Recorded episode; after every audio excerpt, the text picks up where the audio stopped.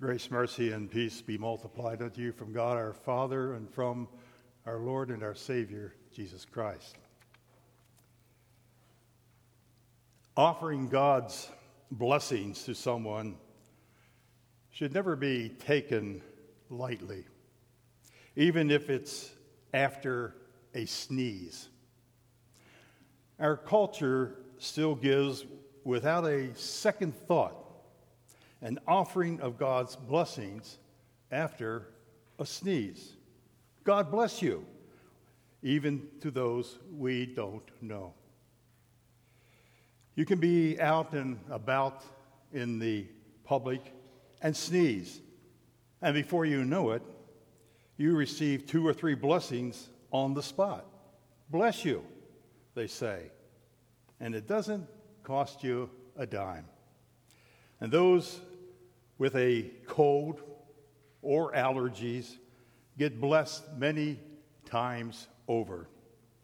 Beyond this, we don't hear the word blessed very often. In the Bible, God is blessing people all over the place.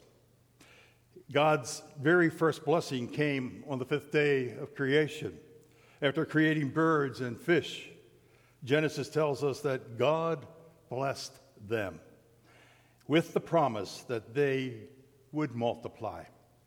And later, God blessed Abram, saying, I will make you into a great nation, and I will bless you. I will make your name great, and you will be a blessing. And then God sent him packing. We hear, so Abram left as the Lord had told him.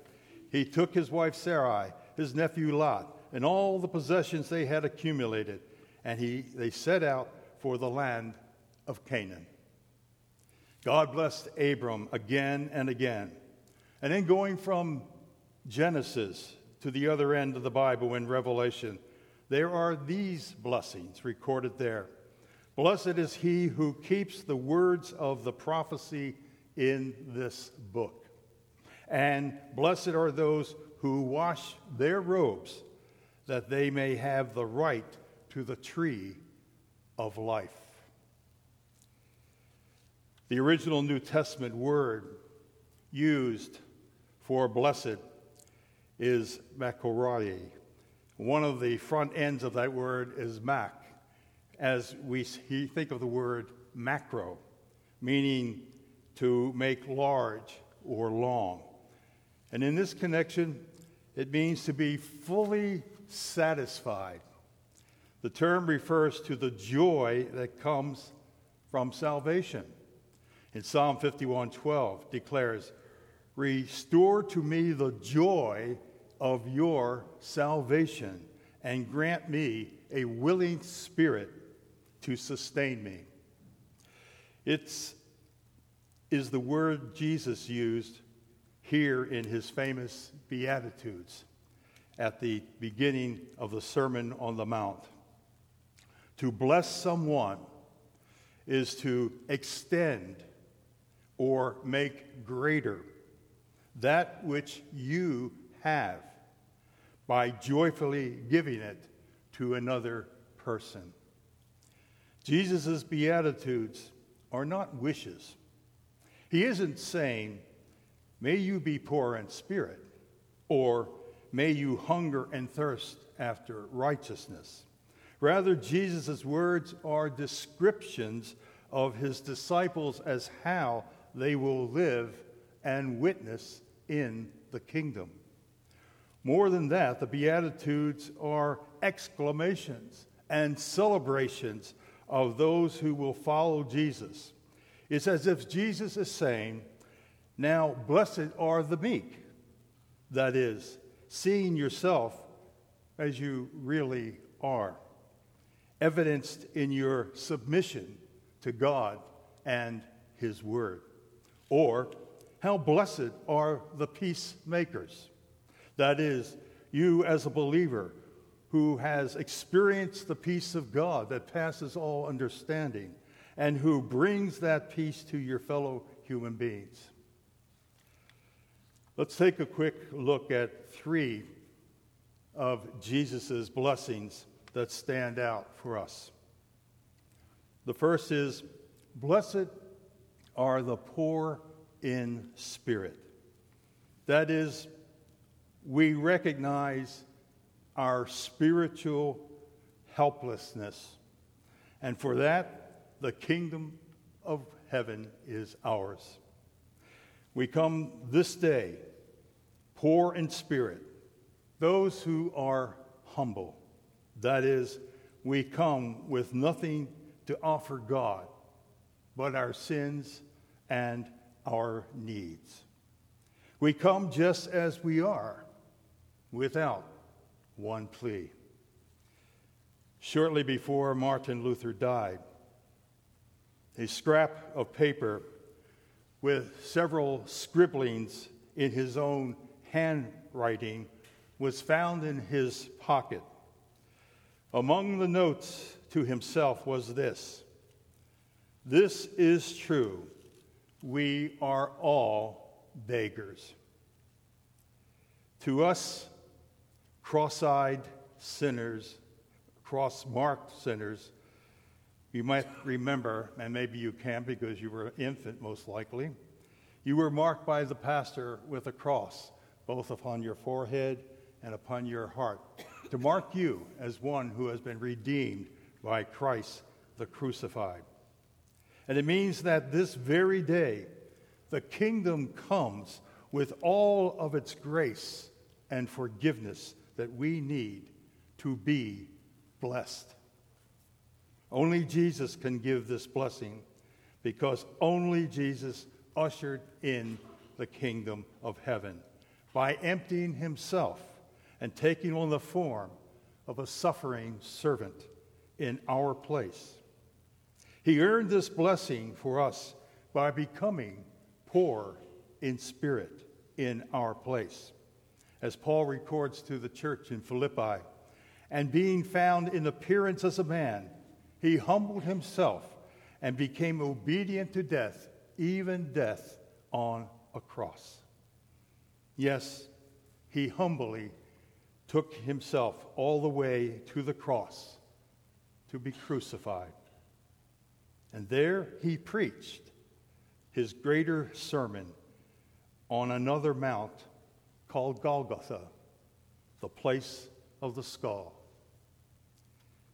A second blessing, which we want to consider, comes with Jesus' second beatitude. Blessed are those who mourn, that is, those who sorrow for their sins and the sins of others, for they shall be comforted. We are blessed to have a godly grief over our sins. The apostle Paul spells this out for us in 2 Corinthians 7:10. Godly sorrow brings repentance that leads to salvation and leaves no regret, but worldly sorrow brings death.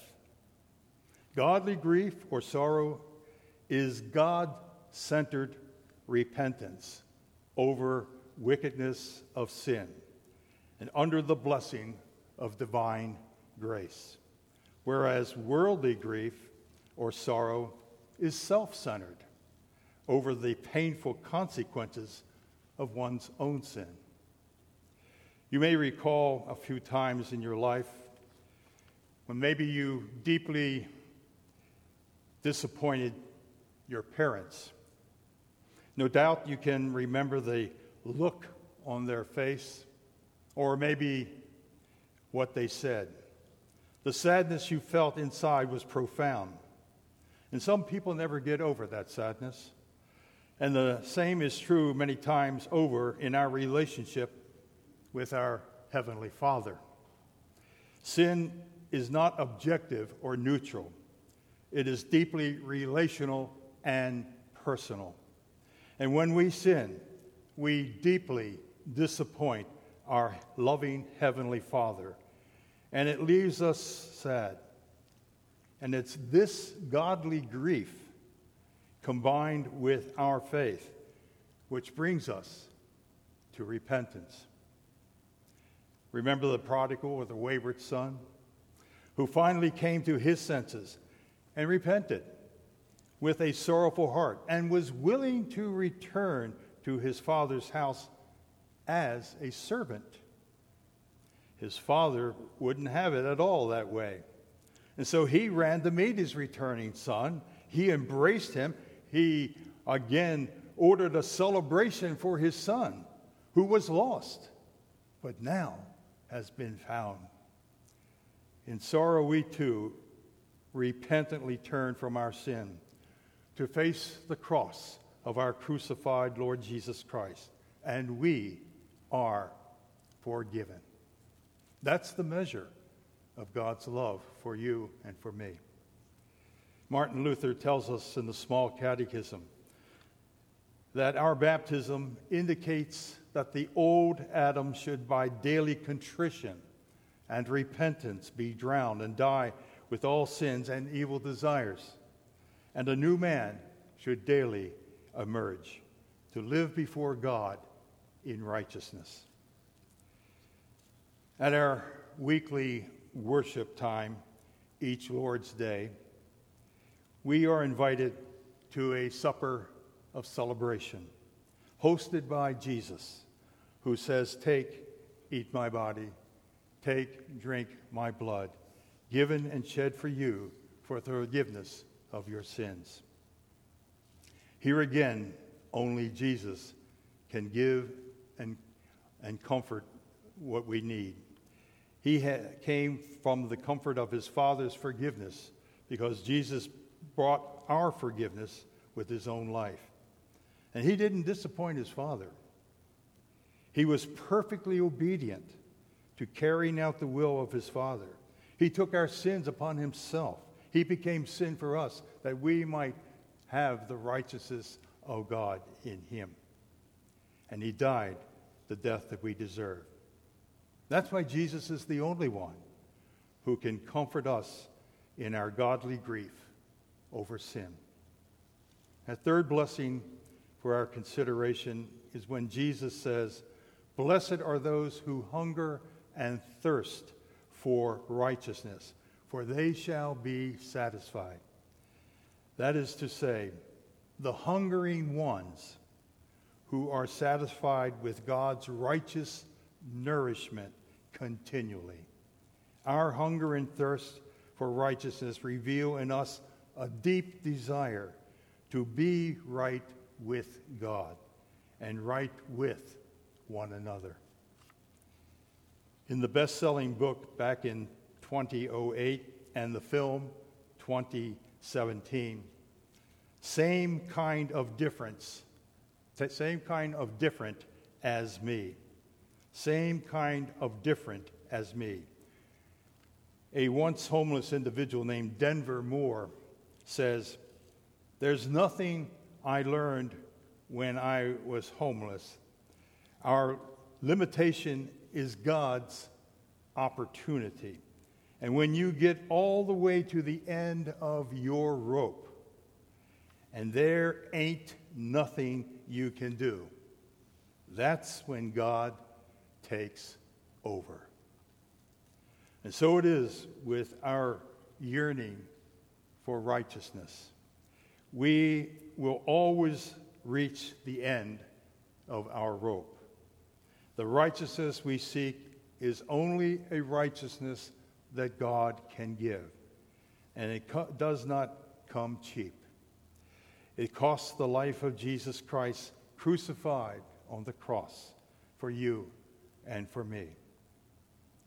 We call it amazing grace. We know the acronym there G, God's, R, righteousness, A, at, C, Christ, E, expense. That's amazing grace. God's righteousness at Christ's expense. In the cross of Christ I glory, towering o'er the wrecks of time. And this is a righteousness of the heart, which we receive through faith in him. And his perfect righteousness becomes ours as we place our trust in him. From his righteousness flows all of our right decisions, all of our right relationships, and all of our right actions. And we are satisfied and blessed in Christ. As we continue our journey of faith through life, as believers in and followers of our Lord Jesus Christ, we will look different from the rest of humanity.